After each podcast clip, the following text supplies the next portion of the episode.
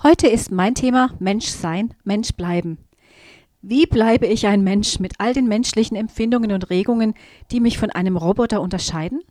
Eins ist klar, Menschsein und Bleiben ist nur in Gemeinschaft messbar, denn ein Mensch allein hat niemanden, mit dem er oder sie sich messen kann. Im Umkehrschluss kann man sagen, dass wir einander beim Menschbleiben helfen müssen. Schon im ersten Buch Mose bemerkte Gott, dass es nicht gut sei, allein zu bleiben.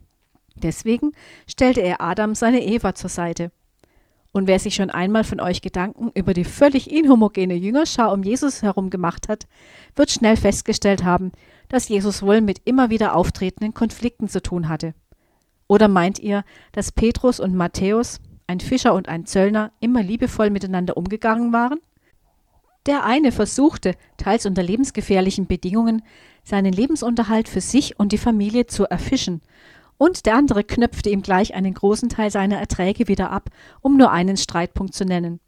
Wir können nur Menschen in der Gemeinde bleiben, wenn wir es lernen, uns gegenseitig als die wahrzunehmen und anzunehmen, die wir sind.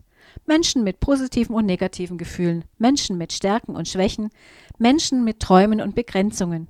So wie Jesus den Sabbat nicht über den Menschen gestellt hat, so dürfen auch wir die gemeindlichen Programme und Strukturen niemals über den Menschen stellen. Von dem anfangs genannten Philosophen Georg Wilhelm Friedrich Hegel stammt folgendes Zitat: Gott will nicht leere Köpfe und engherzige Gemüter zu seinen Kindern, sondern solche, deren Geist von sich selbst arm, aber reich an Erkenntnis seiner ist und der in diese Erkenntnis Gottes allen Wert setzt.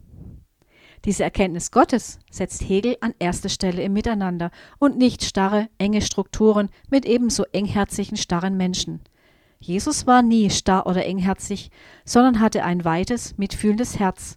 Trotz allem war er konsequent. Ich wünschte mir, dass wir von ihm lernten und, mit Worten Hegels gesprochen, in diese Erkenntnis unseren Wert setzen.